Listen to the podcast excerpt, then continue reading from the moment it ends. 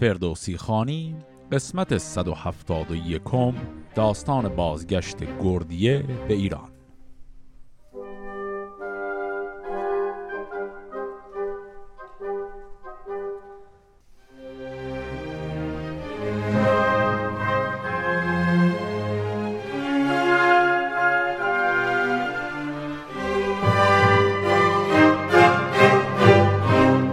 در انتهای قسمت قبل دیدیم که بعد از مرگ بهرام چوبین خاقان به گردیه پیشنهاد ازدواج داد و گردیه هم تلویحا این پیشنهاد رو پذیرفت اما گفت که زمان نیاز داره. و دیدیم که از این زمان صرفا می‌خواست استفاده کنه برای اینکه برگرده به ایران. گفت که نامه‌ای به برادرش نوشته گردوی که شفاعت او رو پیش خسرو پرویز کنه و بعد هم گروهی از سربازان باقی مونده از لشکر بهرام چوبین رو جمع کردن تا حرکت کنند به سمت ایران. حالا خبر از هم پاشیدن لشکر بهرام چوبین به گوش خود خاقان می‌رسه. ز لشکر بسی زینهاری شدند به نزدیک خاقان به زاری شدند. برادر بیامد به نزدیک اوی که ای نامور مهتر جنگ جوی سپاهی دلاور به دیران کشید بسی زینهاری بر ما رسید. از این ننگ تا جاودان بر درت بخندد همی لشکر و کشورت. سپهدار چین کان سخنها شنید شد از خشم رنگ رخش ناپدید. بدو گفت بشتاب و برکش سپاه. نگه کن که لشکر کجا شد به راه به دیشان رسی هیچ تندی مکن. نخواستین فرازار شیرین سخن. از ایشان نداند کسی راه ما مگر بیمشان کرد بدخواه ما. به چربی سخنگوی و بنوازشان به مردانگی سربرافرازشان. وگر هیچ سازد کسی با تو جنگ تو مردی کن و دور باش از درنگ. از ایشان یکی گورستان کن به مرو که گردد زمین همچو پر تزرف پس اینجا دیدیم وقتی برادر خاقان این خبر رو به خاقان داد و گفت که خب تو آبرود داره میره این لشکری که تو بهشون پیشنهاد رو دادی و می‌خواستی بهشون امان بدی ول کردن رفتن. و خاقان دستور داد که خب یک لشکری به رهبری برادرش برن دنبال اینها ولی بهشون گفت که با اونها تندی نکنید اول نرید از در جنگ. خاقان هنوز بر این باوره که شاید سوء تفاهمی پیش اومده. داره میگه اینا شاید یه نفر بدگویی کرده پشت سر ما انگیزه ما رو نمی‌دونن فکر می‌کنن ما باهاشون دشمنی داریم و برو این سوء تفاهم رو برطرف کن برو باشون حرف بزن ببین جریان چیه. شاید گول خوردن کسی پشت سر ما چیزی بهشون گفته. و گفت که اگر نه چون این چیزی نبود و شمشیر به روی تو کشیدن در اون صورت تو هم با اونها بجنگ پس حالا برادر خاقان لشکری جمع می‌کنه بره دنباله گردیه. بیامد سپهدار با شش هزار گزیده ز ترکان جنگی سوار. به روز چهارم به دیشان رسید. زن شیردل چون سپه را بدید از ایشان به دل بر نکردی چیاد یاد. ز لشکر سوی ساربان شد چو باد. یکایک بنه از پس پشت کرد بیامد نگه کرد جای نبرد. سلیح برادر بپوشید زن نشست از بر باره گام زن. دو لشکر برابر کشیدند صف همه جانها برنهاده به کف. به پیش سپاه اندر آمد توبرگ که خاقان ورا خواندی پیر گرگ. به دیرانیان گفت کان پاک زن مگر نیست با این بزرگ انجمن؟ بشد گردیه با سلیح گران میان بسته بر سان جنگاوران. دلاور توبرگش ندانست باز. بزد پاشنه شد بر او فراز بدو گفت کان خواهر کشت شاه کجا جویمش در میان سپاه؟ که با او مرا هست چندین سخن چه از نو چه از روزگار کهن. بدو گردیه گفت که اینک منم که بر شیر درنده اسب کنم چو بشنید آواز او را تو برگ بران اسب جنگی چو شیر سترگ شگفت آمدش. گفت خاقان چین تو را کرد از این پادشاهی گزین بدان تا تو باشی و را یادگار ز بهرام شیر آن گزیده سوار. همی گفت پاداشان نیکوی به جای آورم چون سخن بشنوی. مرا گفت بشتاب و او را بگوی که اگر زان که گفتم ندیدی تو روی. چنان دان که آن خود نگفتم زبون مگر نیست باز آمدم زان سخن. از این مرز رفتن تو را روی نیست مکن گر تو را آرزو شوی نیست. سخنها بر این گونه پیوند کن وگر پند نپذیردش بند کن.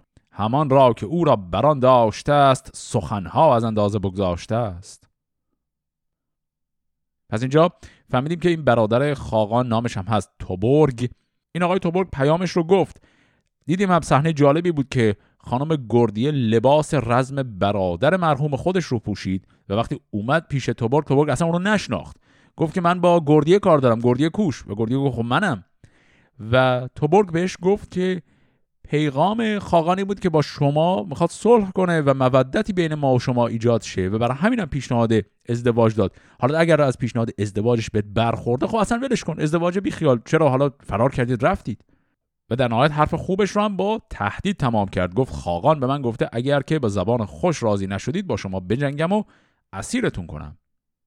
حالا گردیه به این شکل پاسخ میده. بدو گردیه گفت که از رزمگاه به یک سو شویم از میان سپاه. سخن هرچه گویید پاسخ دهم تو را اندرین رای فرخ نهم. ز پیش سپاه اندر آمد توبرگ بیامد بر نامدار سترگ. چو تنها بدیدش زن چارجوی از آن مغفر تیره بکشاد روی. بدو گفت بهرام را دیده ای سواری و رزمش پسندیده ای مرا بود هم مادر و هم پدر. کنون روزگار وی آمد به سر. کنون من تو را آزمایش کنم. یکی سوی رزمت نمایش کنم. اگر از در شوی یابی بگوی. همانا مرا خود پسنده است شوی. بگفتین و زان پس برانگیخت اسب پس او همی تاخت ایزد گشسب. یکی نیزه زد بر کمربند اوی که بگذاشت خفتان و پیوند اوی. یلان سینه با آن گزیده سپاه برانگیخت اسب در آن رزمگاه. همه لشکر چین به هم برشکست. بسی کشت و افگند و چندی بخست. دو فرسنگ لشکر همی شد ز پس بر اسپان نماندند بسیار کس. سراسر همه دشت شد رود خون یکی بی سر و دیگری سرنگون. چو پیروز شد سوی ایران کشید بر شهریار و دلیران کشید. به روز چهارم به داموی شد ندیدی زنی کو جهان جوی شد. به دامو یک چند بنشست و بود به دلشندرون داوری ها فزود. یکی نامه سوی برادر به درد نبشت و هر کارش آگاه کرد. نخواستین سخن گفت بهرام گرد به تیمار و درد برادر بمرد. تو را و مرا مزد بسیار باد. روان وی از ما بیازار باد. دیگر گفت با شهریار بلند بگویان چه از من شنیدی ز پند. پس ما بیامد سپاهی گران همه نامداران جنگاوران بران گونه برگاشتمشان ز رزم که نه رزم بینند از آن پس نه بزم. بس این نام بر مهتران با منند نباید که آید بر ایشان گزند. نشستم به داموی تا پاسخم بیارد مگر اختر فرخم. خب اینجا چی شد؟ دیدیم که در پاسخ به توبرگ گردیه او رو کشید به یک سمتی و بعد گفت که من خواهر همون بهرام جنگاوری هم که جنگاوریش رو دیدی. و بعد حرفش هم با یک کنایه تمام کرد. گفت نمایش رزمم رو به تو نشون میدم یعنی با تو میجنگم و اگر حس کردی که من مناسب شوهر کردن هستم بگو. و بعد دیدیم که توبرگ رو شکست داد و بعد هم بلا فاصله بعد از اینکه او با توبرگ جنگید دو پهلوان ایرانی که از لشکر بهرام چوبین باقی مونده بودند یعنی یلان سینه و ایزد است اونا هم حمله کردند به لشکر 6000 نفره ترکان و اینها رو تارومار کردن و به این شکل این تهدید رو تمام کردن و به حرکت خودشون ادامه دادن دیدیم که رسیدن به رود آموی یا همون جیهون. اونجا که رسیدند توقفی کردند گردیه نامه دیگری هم نوشت. خطاب به گردوی و ذکر کرد که لشکری به دنبال ما اومد ما اونها رو شکست دادیم. حالا شما برو و امان طلبی کن زینهار طلبی کن. از طرف من برای اینکه بتونم وارد خاک ایران بشم. حالا اینجا داستان از گردیه. می‌خواد جداشه تمرکز کنه روی خسرو پرویز. ببینیم وضعیت او به چه شکل هست.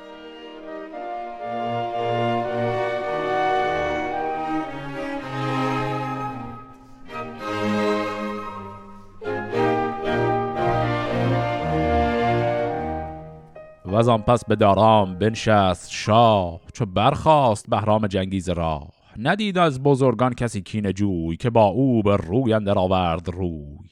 به دستور پاکیزه یک روز گفت که اندیشه تا کی بود در نهفت. کشنده پدر هر زمان پیش من همی بگذرد چون بود خیش من. چون روشن روانم پر از خون بود همی پادشاهی کنم چون بود؟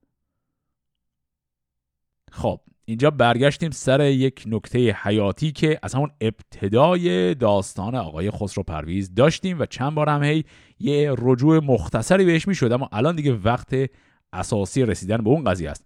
اون هم جریان رابطه خسرو پرویز با دوتا داییش بود. دیدیم از قبل که خسرو پرویز از هر دو اینها بسیار کینه به دل داره اما چون اینها تنها هم پیمانانش در اون وضعیت وخیم بودن کار به کارشون نداشت و وانمود هم می‌کرد که باهاشون در صلح تمامه. الان که دیگه تمام اون خطرها رفت شده بهرام چوبین که از بین رفته و رابطه خسرو پرویز با روم هم که خیلی خوبه تخت پادشاهیش هم که مستحکمه. الان اون کینه قدیمی رو به زبان آورد و گفت که اینهایی که پدر من رو کشتن که من نمی‌تونم باشون در صلح و صفا باشم. و درست بلافاصله بعد از این حرف اقدام لازم را هم می‌کنه. به این شکل. نهادند خان و می چند خرد. همان روز بندوی را بند کرد. و از آن پس چنین گفت با رهنمای که او را هم اکنون ببرد دست و پای. بریدند و هم در زمان او بمرد. پر از خون روانش به جویا سپرد. و از آن پس به سوی خراسان کسی فرستاد و اندرس کردش بسی بدو گفت. با کس مجنبان زبان از ای در برو تا در مرزبان. به گستهم گوی ایچ گونه مپای چون این نامه من بخوانی بیای. فرستاده چون در خراسان رسید به درگاه مرد تناسان رسید. بگفتان چه فرمان پرویز بود که شاهی جوان بود و خونریز بود. چو گستهم بشنید لشکر براند. پراگند لشکر همه باز خواند. چون این تا به شهر بزرگان رسید ز ساری و آمل به گرگان رسید شنیدان که شد شاه ایران درشت برادرش را او به مستی بکشت. چو بشنید گوشت یلانی بکند فرود آمد از پشت اسب سمند همه جامعه پهلوی کرد چاک خروشان به سر بر همی ریخت خاک بدانست کورا جهاندار شاه به کین پدر کرد خواهد تباه. خروشان از آن جایگه بازگشت. تو گفتی که با باد هم بازگشت. سپاه پراگنده کردن جمن همی تاخت تا بیشه نارون چون از دیکی کوه آمل رسید سپه را بدان بیشه اندر کشید همی برد بر هر سوی تاختن. بدان تاختن بود کیناختن و هر سو که بیکار مردم بودند به نانی همه بنده او شدند. به جایی کجا لشکر شاه بود که گستهم از آن لشکر آگاه بود همی بر سرانشان فرود آمدی سپه را یکایک به هم برزدی. پس دقیقا همون روزی که خسرو پرویز این حرف ها رو زد به اون وزیر خودش بعد از نهار رفتن بندوی رو اسیر کردن به دستور خسرو پرویز دست و پای او رو بریدن و ایشون هم مثل که بر اثر همین خونریزی ها همونجا مرد. بلافاصله بعد خسرو پرویز برنامه کشتن گستهم رو هم داره. اما دو سه قسمت قبل خاطرمون هست که وقتی خسرو پرویز بر تخت پادشاهی نشست به تعدادی از نزدیکان خودش منشور فرمانروایی جاهای مختلف رو داد و به گستهم فرمانروایی منطقه خراسان رو داد. پس گستهم الان اونجا توی کاخ نیست برخلاف بندوی که همونجا بود. گستهم الان در خراسانه. یک فردی رو فرستادن با نامه ای بره به گستهم بگی که سری پاشو بیا اینجا. گستهم هم اولش اصلا خبر نداشت جریان چیه رفت و در همون حرکت کردنش به منطقه تبرستان که می‌رسه این خبر که برادرش کشته شده به او می‌رسه و متوجه میشه که کل اینا برنامه برای که اونو هم بکشن. همونجا توقف می‌کنه دیگه حرکت رو ادامه نمیده و عملا دست به شورش می‌گذاره. با همون لشکری که با خودش از خراسان آورده بوده شروع می‌کنه به لشکر محلی و منطقه حمله کردن و عملا منطقه همون گفت کوه آمل رو در اختیار می‌گیره و اونجا برای خودش مستقر میشه. پس الان گستهم عملا یک شورشی شبیه به شورشی که بهرام چوبین شروع کرده بود رو شروع کرد اینجا. حالا اینجا دو تا ماجرا با هم تداخل می‌خواد پیدا کنه. یکی ماجرای گردیه که به برادرش گردوی پیغام داده بود که به خسرو پرویز بگه به اونها زنهار بدن که بیان. و یکی هم ماجرای گستهم که الان در منطقه تبرستان شورش کرده و اونجا رو تسخیر کرده. به این شکل. و از آن پس چو گردو شد نزد شاه بگفتان کجا خواهرش با سپاه بدن مرزبانان خاقان چه کرد که در مرو از ایشان برآورد گرد. و از آن روی گستهم بشنید نیز که بهرام یل را پر آمد قفیز. همان گردیه با سپاهی بزرگ برفت از بر نامداری سترگ.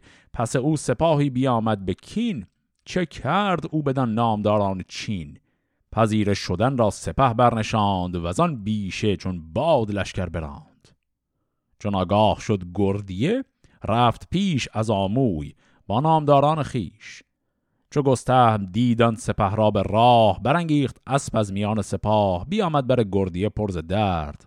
فراوان ز بهرام تیمار خرد همان درد بندوی با او بگفت همان باستین خون مژگان برفت. یلان سینه را دید و ایزد گشسب فرود آمد از دور گریان از اسب بگفتان که بندوی را شهریار تبه کرد و بد شد مرا روزگار. تو گفتی نه از خواهرش زاده بود نه از بهر او تن به خون داده بود. به تارک چو تاجش ردی داشتی روان پیش خاکش فدی داشتی نخستین ز تن دست و پایش برید. برانسان که از گوهر او سزید. شما را بدو چیست اکنون امید که او کمتر از تیر محبار بید؟ ابا همگنانتان بتر زان کند به شهرندرون گوشت ارزان کند. چون از دور بیند یلان سینه را براشوبد و نو کند کینه را که سالار بودی تو بهرام را از او یافتی در جان کام را. از او هر که دانتش پرهیز به گلوی ورا دشنه تیز به. گریدون که باشید با ما به هم زنی من در این رای بر بیش و کم. خب پس دیدیم که گردیه هنوز منتظر پیغام برادرشه. گردوی این خبر گردیه رو رفت به خسرو پرویز داد. بعد همزمان خبر اینکه بهرام چوبین مرده و گردی هم لب مرز هست به گستهم هم می‌رسه. و گستهم برای خودش این فکر رو می‌کنه که در این شورشی که تازه شروع کرده علیه خسرو پرویز الان وقت خوبیه هم پیمان پیدا کنه. و میگه خب من میرم پیش لشکر باقی مونده بهرام چوبین که الان دست خواهرشه و اینها رو راضی می‌کنن که به من بپیوندن که قوای من قوی تر شه. پس رفت پیش لشکر گردیه و دیدیم که به اونها احترامی گذاشت و یه عالمه هم گریوزاری کرد برای کشته شدن هم بهرام هم برادر خودش بندوی. و بعدم چند تا جمله به اینا گفت. فهوای کلیش این بود که گفت آ شما امید نداشته باشید که خسرو پرویز شما رو ببخشه. حتی اگه بگه ببخشم هم دروغ داره میگه. کما اینکه این زد دایی خودش رو به این راحتی کشت. کسی که تا این حد جان خودش رو فدا کرده بود براش. زد کشتش. شما فکر کنید شما رو نمی‌کشه؟ این مفهوم کلی حرفش بود. اما یکی دو بیت هست مقدار توضیح هم می‌خواد. گفت که شما را بدو چیست؟ اکنون امید که او کمتر از تیر مه بار بید. این کلمه بار بید رو قبلا هم داشتیم. گفتیم که درخت بید چون درختی که میوه نمیده اینجا گهگاه این ویژگی بید رو استفاده می‌کنن برای تمثیل. میگه یعنی امیدی که شما به او دارید کمتر از میوهیه که در ماه تیر روی درخت بید سبز میشه. که خب هیچ میوه سبز نمیشه. پس منظور این که امید شما به او باید صفر باشه. و بعد بیت بعد هم میگه ابا همگنانتان بتر زان کند به شهرندرون گوشت ارزان کند. که خب این هم تمثیلیه منظورش اینه که یعنی همه شما رو قصابی و سلاخی می‌کنه طور که گوشت تو شهر ارزان میشه. پس به این شکل گسته می‌خواد اینا رو مجاب کنه که این قضیه امان خواستن از خسرو پرویز اصلا شدنی نیست. واکنش گردیه و لشکر به این شکله. پذیرفت از او هر که بشنید پند. همی جست هر کس ز راه گزند. زبان تیز با گردیه برگشاد همی کرد کردار بهرام یاد. ز گفتار او گردیه گشت سست شدن دیشه ها بر دلش نادرست. ببودند یک سر به نزدیک اوی درخشان شدن رای تاریک اوی. یلان سینه را گفت کین زن به شوی چه گوید؟ بجوید بدین آبروی.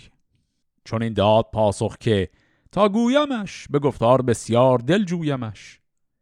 یلان سینه با گردیه گفت زن به گیتی تو را دیدم رای زن ز خاقان کرانه گزیدی ززید که رای تو آزادگان را گزید. چه گویی ز گستهم یل خال شاه توانگر سپه بود سری با سپاه. بدو گفت شویی که از ایران بود از او تخمه ما نویران بود. یلان سینه او را به گستهم داد. دلاورگوی بود فرخ نژاد. همی داشتش چون یکی تازه سیب که اندر بلندی ندیدی نشیب.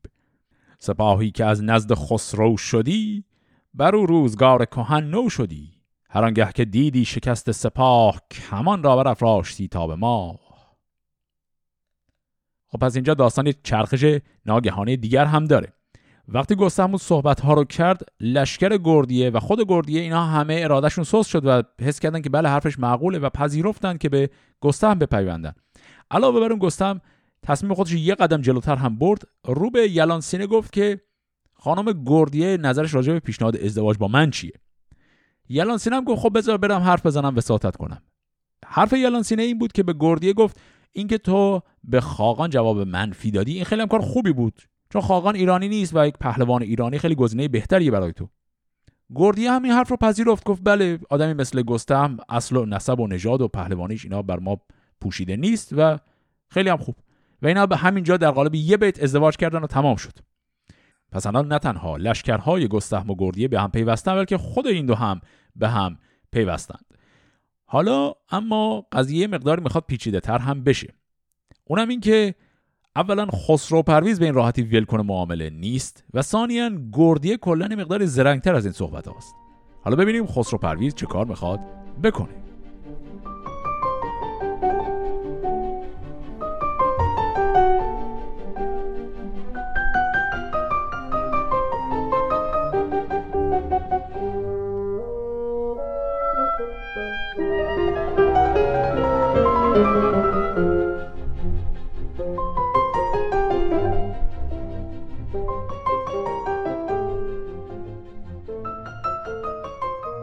چون این تاب برآمد بر این چندگاه.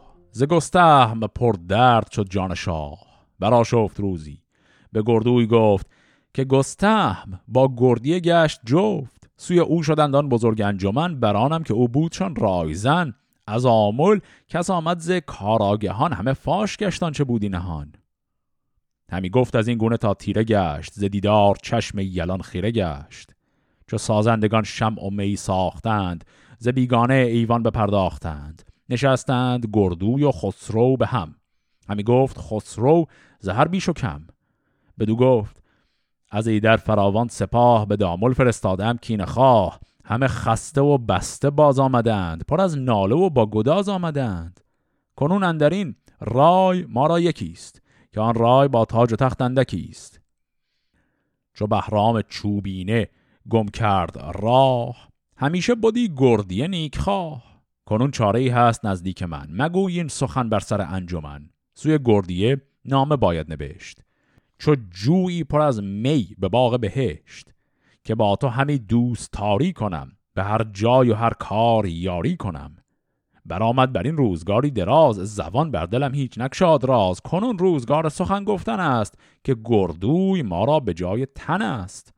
نگر تا چگونه کنی چاره ای که از آن کم شود زشت پتیاره ای که گستهم را زیر سنگ آوری دل و خانه ما به چنگ آوری. چون این کرده باشی سپاه تو را همان در جهان نیک خواه تو را به نزدیک منشان بود زینهار به هر جای هرگز نباشند خار.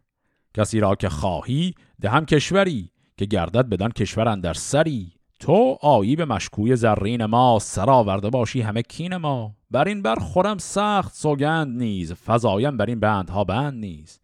اگر پیچم این دل ز سوگند من مبادا ز من شاد پیوند من. بدو گفت گردوی انو شب بدی چو ناهی در برج خوشه بدی. تو دانی که من جان و فرزند خیش بر و بوم آباد و پیوند خیش به جای سر تو ندارم به چیز گر این چیزها ارجمند است نیز. بدین کس فرستم به نزدیک اوی درخشان کنم رای تاریک اوی. یکی رقعه خواهم بر اون مهر شاه همان خط او چون درخشنده ماه بخواهم. فرستم زن خیش را کنم دور از این در بدندیش را که چون این سخن نیست جز کار زن. به ویژه زنی کو بود رای زن. بر این نیست هرچون همی بنگرم پیام تو باید بر خواهرم براید به کام تو این کار زود. بر این بیش و کم بر نباید فزود. خب از اینجا نقشه خسرو پرویز رو شنیدیم. خسرو پرویز با گردوی یه صحبتی کرد. گفت که بله من خبردار شدم این دو با هم ازدواج کردند و لشکرهاشون هم متحد شدن و ما هم هرچی میفرستیم لشکر به سمت آمل شکست می‌خوره و زخمی و لط و پار برمیگرده. گفت که فقط من یه چاره به ذهنم می‌رسه. اونم این که تو بری از طرف من این وساطت رو بکنی من قول و سوگند میدم به گردیه و تمام همراهان او زنهار میدم به شرطی که گردیه گستهم رو برای من بکشه. اگه این کار رو بکنه جان خود گردیه و تمام لشکریان و همراهان او در امانه. و گردوی همینو پذیرفت گفت بله اتفاقا خیلی هم تصمیم خوبیه. گردوی یه چیزی بهش اضافه کرد گفت برای اینکه مطمئن شیم انجام میشه شما یه رقعه یعنی یه نامه با دستخط خودت و مهر خودت به من بده که من اینو بتونم بفرستم.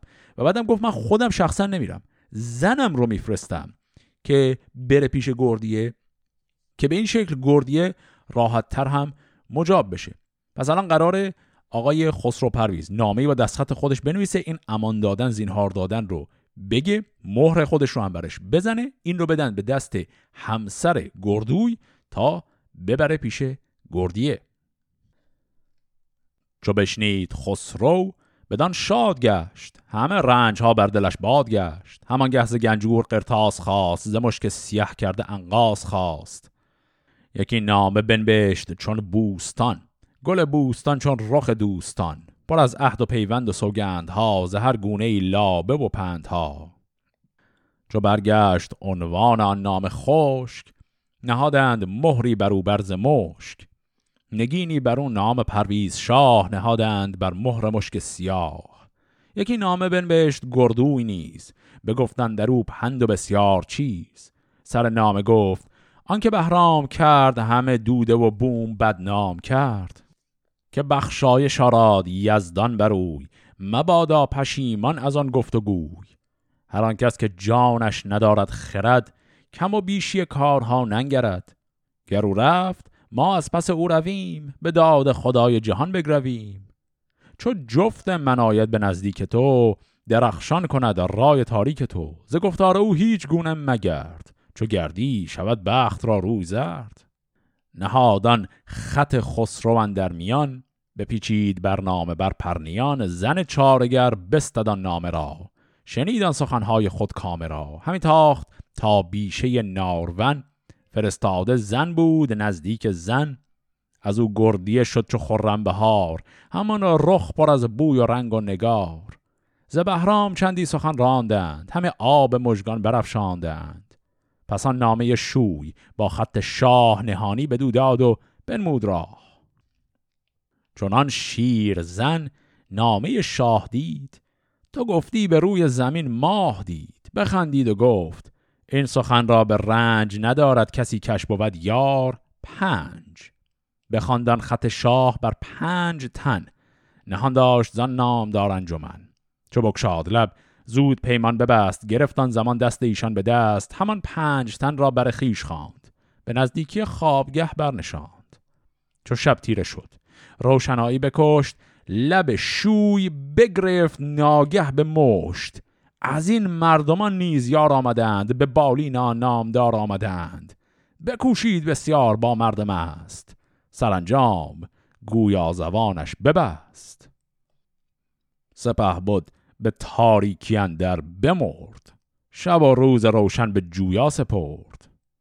به شهرندرون بانگ و فریاد خواست به هر ورزنی آتش و باد خواست. چون آواز بشنید ناباک زن به خفتان رومی بپوشید. تن شب تیره ایرانیان را بخواند. سخنهای آن کشته چندی براند. پس آن نامه شاه بنمودشان. دلیری و تندی بیافزودشان همه سرکشان آفرین خواندند.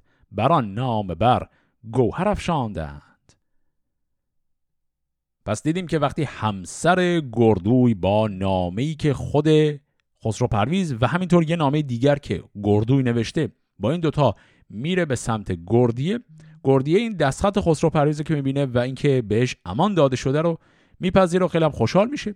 بعد گفت که پنج نفر میاره و با اینها نقشه خودش رو در میون می‌گذاره و از همشون هم قسم می‌خوره که به کسی نگن. شب که شده و در تاریکی مطلق گستهم که به بستر میاد بخوابه گردیه میاد او رو خفه کنه و بعد اون پنج نفر هم از گوشه های اتاق میریزن و همه او رو می‌گیرن و خفه می‌کنن در همون بستر همونجا میمیره. و بعد هم که سر و صدا و شلوغی به پا میشه گردیه میاد بیرون و این نامه و دستخط شاه رو به همه نشون میده که بهشون بگه شماها همه زینهار دارید از طرف شاه و نگران جانتون نباشید. و به این شکل کل این فتنه و شورش هم تمام میشه. حالا گردیه نامه بینویسه خطاب به شاه و بعدم خودش می‌خواد پاشه بره به سمت پایتخت. به این شکل. دویت و قلم خواست. ناباک زن بدارام بنشست با رای زن. یکی نامه بنبشت نزدیک شاه. ز بدخواه از مردم نیک خواه سر نامه کرد آفرین از نخست. بر آن کس که او کینه از دل بشست. دگر گفت کاری که فرمود شاه برآمد به کام دل نیک خواه پراگنده گشتان سپاه سترگ به بخت جهاندار شاه بزرگ. از این پس کنون تا چه فرماندهی؟ چه آویزی از گوشوار رهی؟ چون نام نزدیک خسرو رسید از آن زن ورا شادی نو رسید. فرستاده خواست شیرین زبان بلندختر و پاک و روشن روان. یکی نامه بر سان ارتنگ چین نوشتند و کردند چند آفرین. گران مای زن را به درگاه خواند. به نامه ورا افسر ماه خواند. فرستاده آمد بر زن چو گرد سخنهای خسرو همه یاد کرد. زن شیر از آن نامه شهریار چو رخشند گل شد به گاه بهار. سپه را به درخواند روزی بداد چون شد روز روشن بنه برنهاد. چون آمد به نزدیک شهر شاه سپاهی پذیره شدندش به راه. زره چون به درگاه شد بار یافت. دل تاجور زو بیازار یافت. بیاورد با او نساری گران هر آن کس که بودند با او سران. همان گنجان خواست پیش برد یکایک به گنجور او برشمرد. ز دینار از گوهر شاهوار کسان را ندانست کردن شمار. ز دیبای زربفت و تاج و کمر همان تخت زرین و زرین سپر. نگه کرد خسرو بدن زاد سرف به رخ چون بهار و به رفتن تزرف به رخسار روز و به گیسوچ و شب. همی در بارد تو گفتی ز لب. ورا در شبستان فرستاد شاه ز هر کس فزون شد ورا پایگاه. فرستاد نزد برادرش کس همان نزد دستور فریاد رس. برا این آن دین مرو را بخواست بپذرفت و با جان همی داشت راست. به یارانش بر خلعت افکند نیز درم داد و دینار و هر گونه چیز. خب از اینجا هم دیدیم وقتی گردیه خبر کشتن گستهم رو به شاه داد شاه هم بسیار خوشحال شد و بعدم گردیه خودش اومد به سمت پایتخت. همه چیز دقیقا همون طوری که شاه وعده داده بود پیش رفت و به خوبی خوشی جلو رفت و در نهایت هم دیدیم که خود شاه با گردیه ازدواج کرد و او رو به شبستان خودش برد و این ازدواج هم معنای سیاسیش اینه که گردیه کاملا در امن و امان قرار باشه و تمام سرداران و بزرگان دیگری هم که از بهرام چوبین باقی مونده بودن هم اونا زنهار گرفتن و هیچ مشکلی براشون نیست. خب به نظر می‌رسه که همه چیز خیلی هم داره خوب پیش میره حداقل برای این بازماندگان لشکر بهرام چوبین.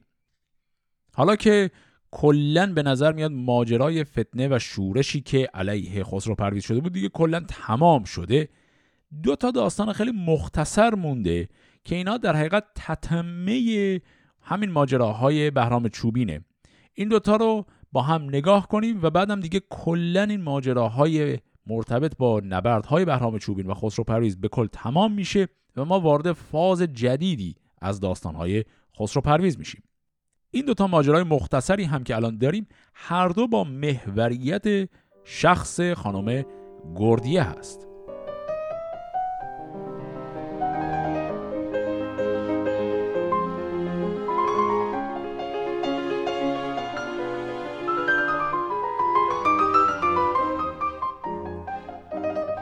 دو هفته برآمد. بدو گفت شاه به خورشید و ماه و به تخت و کلاه که برگویی آن رزم خاقانیان ببندی چنان هم کمر برمیان بدو گفت شاه انو شب بدی به روان را به دیدار تو شب بدی بفرمای تا اسب و زین آورند. کمان و کمند و کمین آورند. همان نیزه و خود و خفتان جنگ یکی ترکش آگنده تیر خدنگ. پرستنده ای را بفرمود شاه که در باغ گلشن بیارایگاه برفتند بیدار دل بندگان ز ترک و ز رومی پرستندگان ز خوبان خسرو هزار و دویست. تو گفتی به باغندرون راه نیست. چو خورشید شیرین به پیشندرون خرامان به بالای سیمین ستون. خب اینجا داره چی میشه؟ میگه دو هفته از این قضیه ازدواج گردیه و خسرو پرویز گذشت. خب ایشون هم تنها همسر خسرو پرویز که نیست که. خسرو پرویز یه دونه مریم که از قبل داشتیم و طبعا کنیزان و پرستاران خیلی زیادی هم در شبستانش هستن. خسرو پرویز رو می‌کنه به گردیه. میگه این ماجرای جنگ خودت با خاقانیان با اون لشکر توبرگ که زدی شکستشون دادی اینو برای من نشون بده. چجوری بود؟ و گردیه میگه که به جنگ تعریف کنم جنگ رو اصلا یه دور اجرا می‌کنم برات که چه کار کردیم. و شما سلیح و سپر و این چیزها وسایل جنگ به من بده من نشونت میدم. و خسرو پرویز هم خوشحال میشه که خب یک نمایش جنگی الان قراره براش اجراشه و یک باغ بزرگی رو میارن مهیا می‌کنن و همه رو هم آوردن اونجا که این نمایش جنگاوری خانم گردیه رو ببینن. و گفت که در کنار تمام این معشوقان و کنیزانی که خسرو پرویز داره در صدر همه اونها شیرین اومده. اینجا داستان خیلی ناگهانی شیرین رو برای ما معرفی کرد بدون که واقعا درست هم معرفیش کرده باشه. این شیرین دقیقا همون شیرینی که حدس می‌زنید همون شیرین داستان خسرو و شیرین.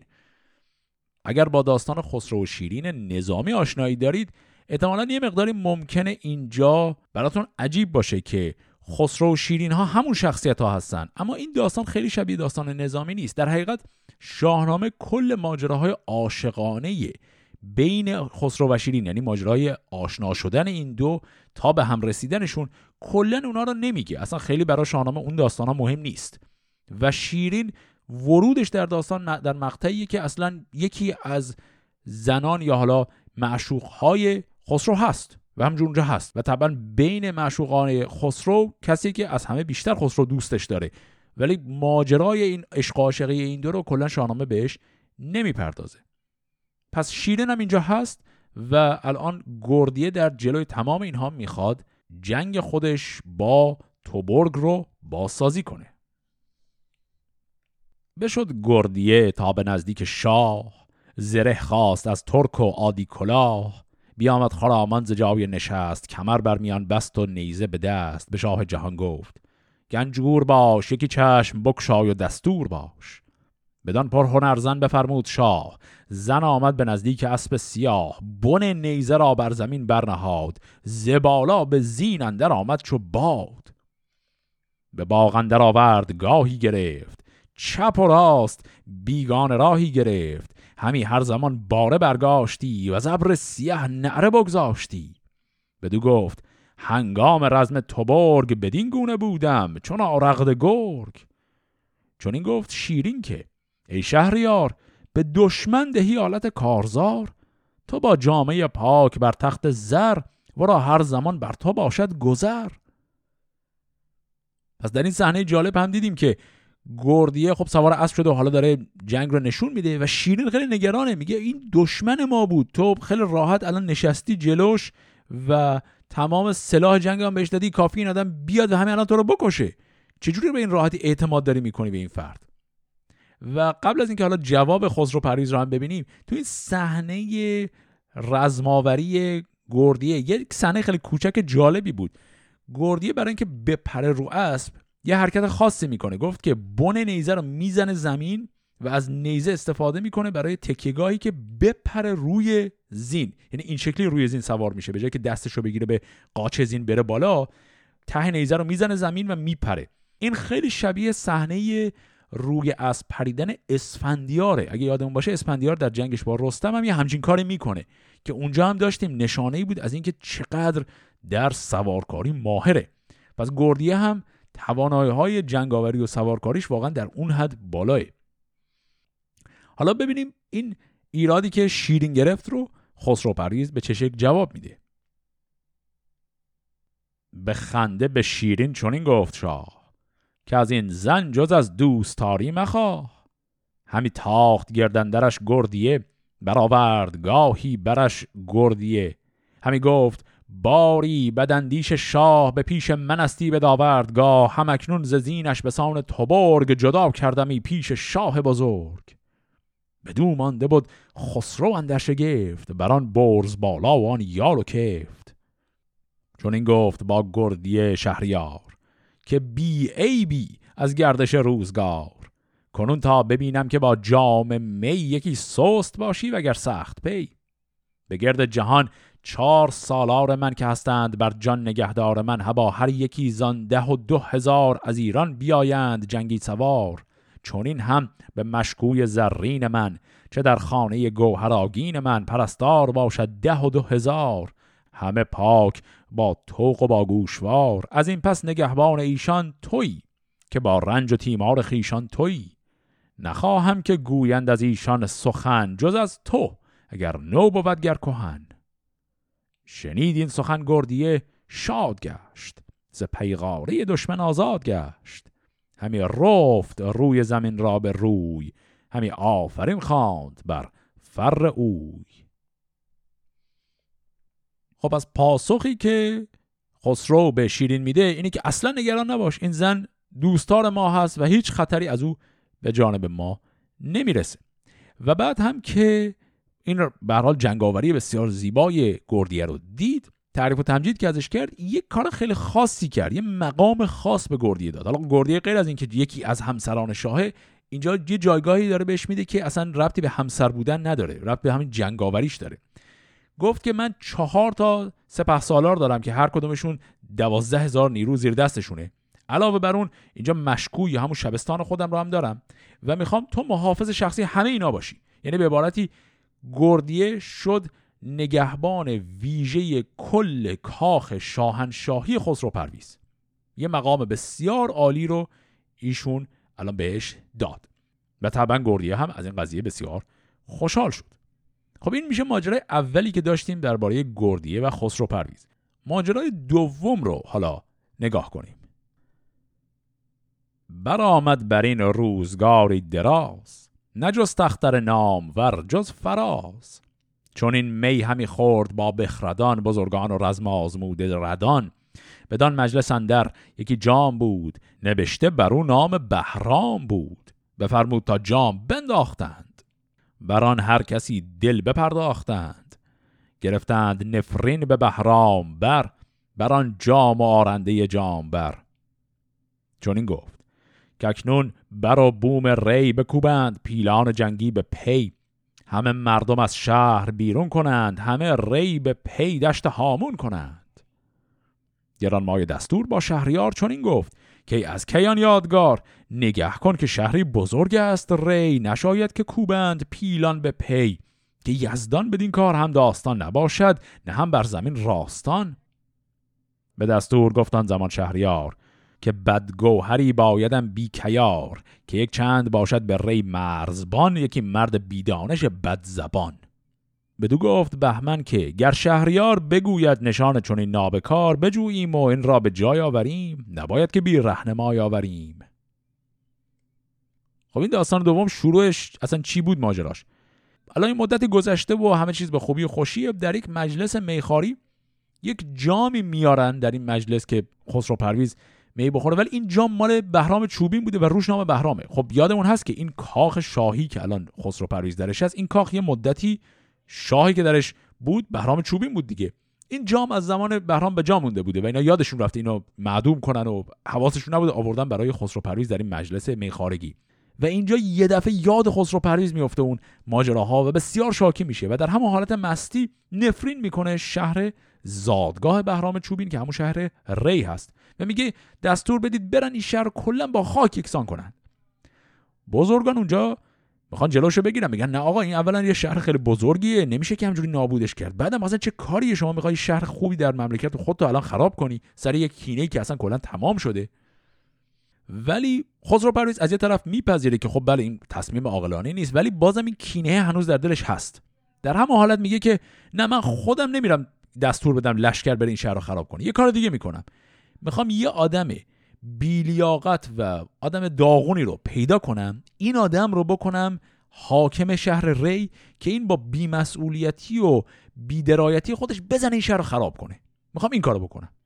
اینا هم ازش پرسیدن که خب فردی با این مشخصات که شما میگی کیه؟ بگو اگه می‌خوای بریم پیداش کنیم این آدم رو. حالا خسرو پرویز می‌خواد ویژگی های این آدم رو بگه. به این شکل میگه. چون این گفت خسرو که بسیارگوی نژندختری بایدم سرخ موی. تنش زار و بینی کژ و روی زرد بدندیش و کوتاه و دل پرز درد. همان بد دل و سفله و بیفروغ سرش پرز کین و زبان پر دروغ. دو چشمش کژ و سبز و دندان بزرگ به راهندرون کژ رود همچو گرگ. خب اینجا هم توضیح هایی که خسرو پرویز میده باز یه نکته داره. یکی دو بار قبلا این رو داشتیم عرض کرده بودم در قدیم هم در ایران هم در بسیاری فرهنگ های دیگه یه باوری وجود داشته. این رو زمانی فکر می‌کردن یه جور علمه که از طریق ویژگی های ظاهری افراد مشخصات روحی و فکریشون رو بتونن تشخیص بدن. امروزه ما این چیزها رو می‌ذاریم به حساب خرافات اما یه زمان واقعا باور داشتن. در ایران قدیم هم اسم این علم بوده علم فراست. اینکه در ظاهر آدم ها نگاه کنی و بفهمی باطنشون چه شکلیه. الان کل این حرفایی که خسرو پرویزم زد بر اساس منطق علم فراسته. گفت یه آدمی می‌خوام کلا آدم مزخرفی باشه. ویژگی های فیزیکی این آدم رو گفت گفت ولی یه آدمی با این ویژگی ها پیدا کنید. حالا ویژگی چی بود؟ قدش کوتاه باشه لنگ لنگون باشه چشاش چپ باشه چشاش سبز باشه دندوناش کج باشه بعد موهاش سرخ باشه.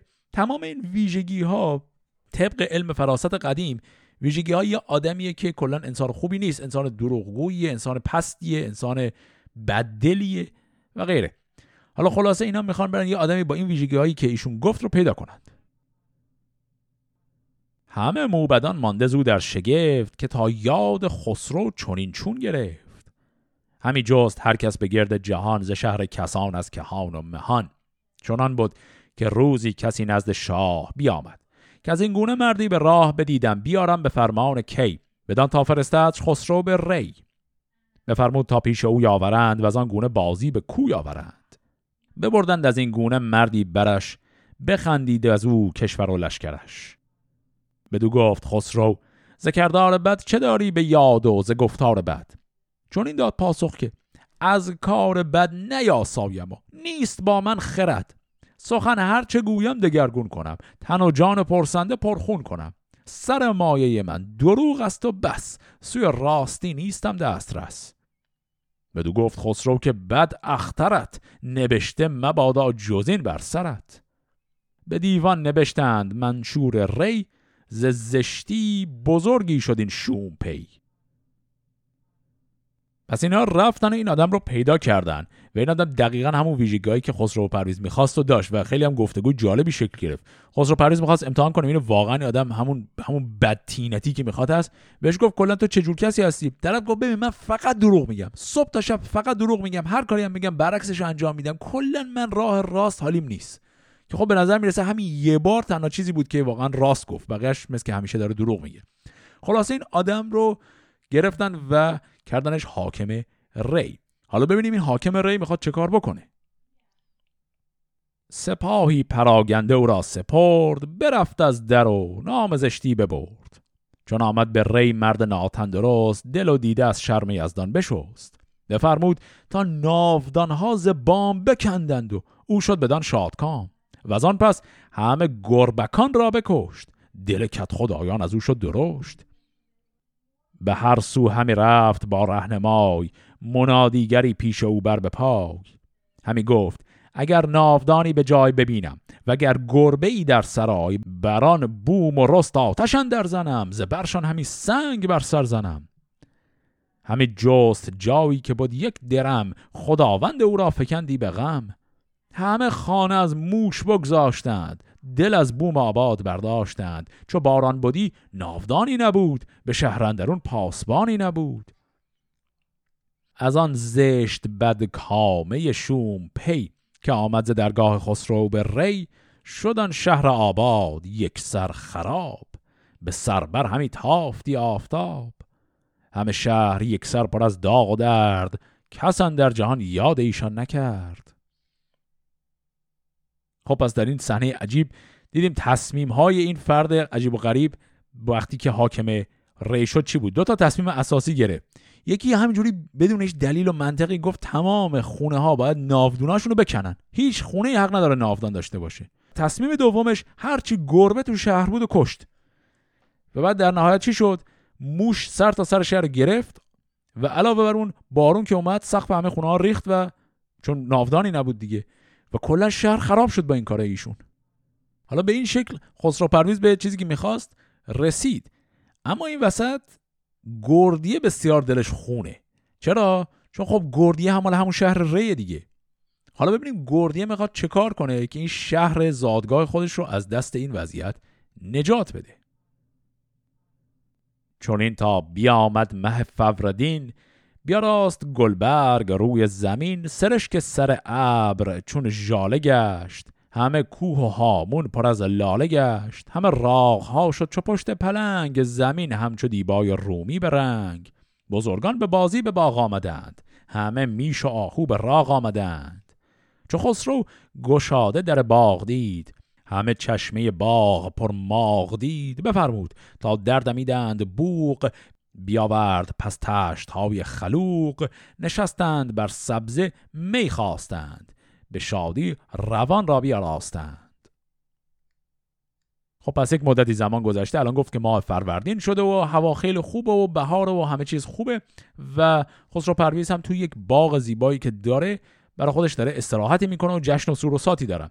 چند تا کلمه هم اینجا داشتیم. یکی گفت که چشمه باغ پر ماغ دید. این ماغ یه نوع پرنده آبیه یه نوع مرغابیه. و بعدم گفت که بیاور تشت های خلوق.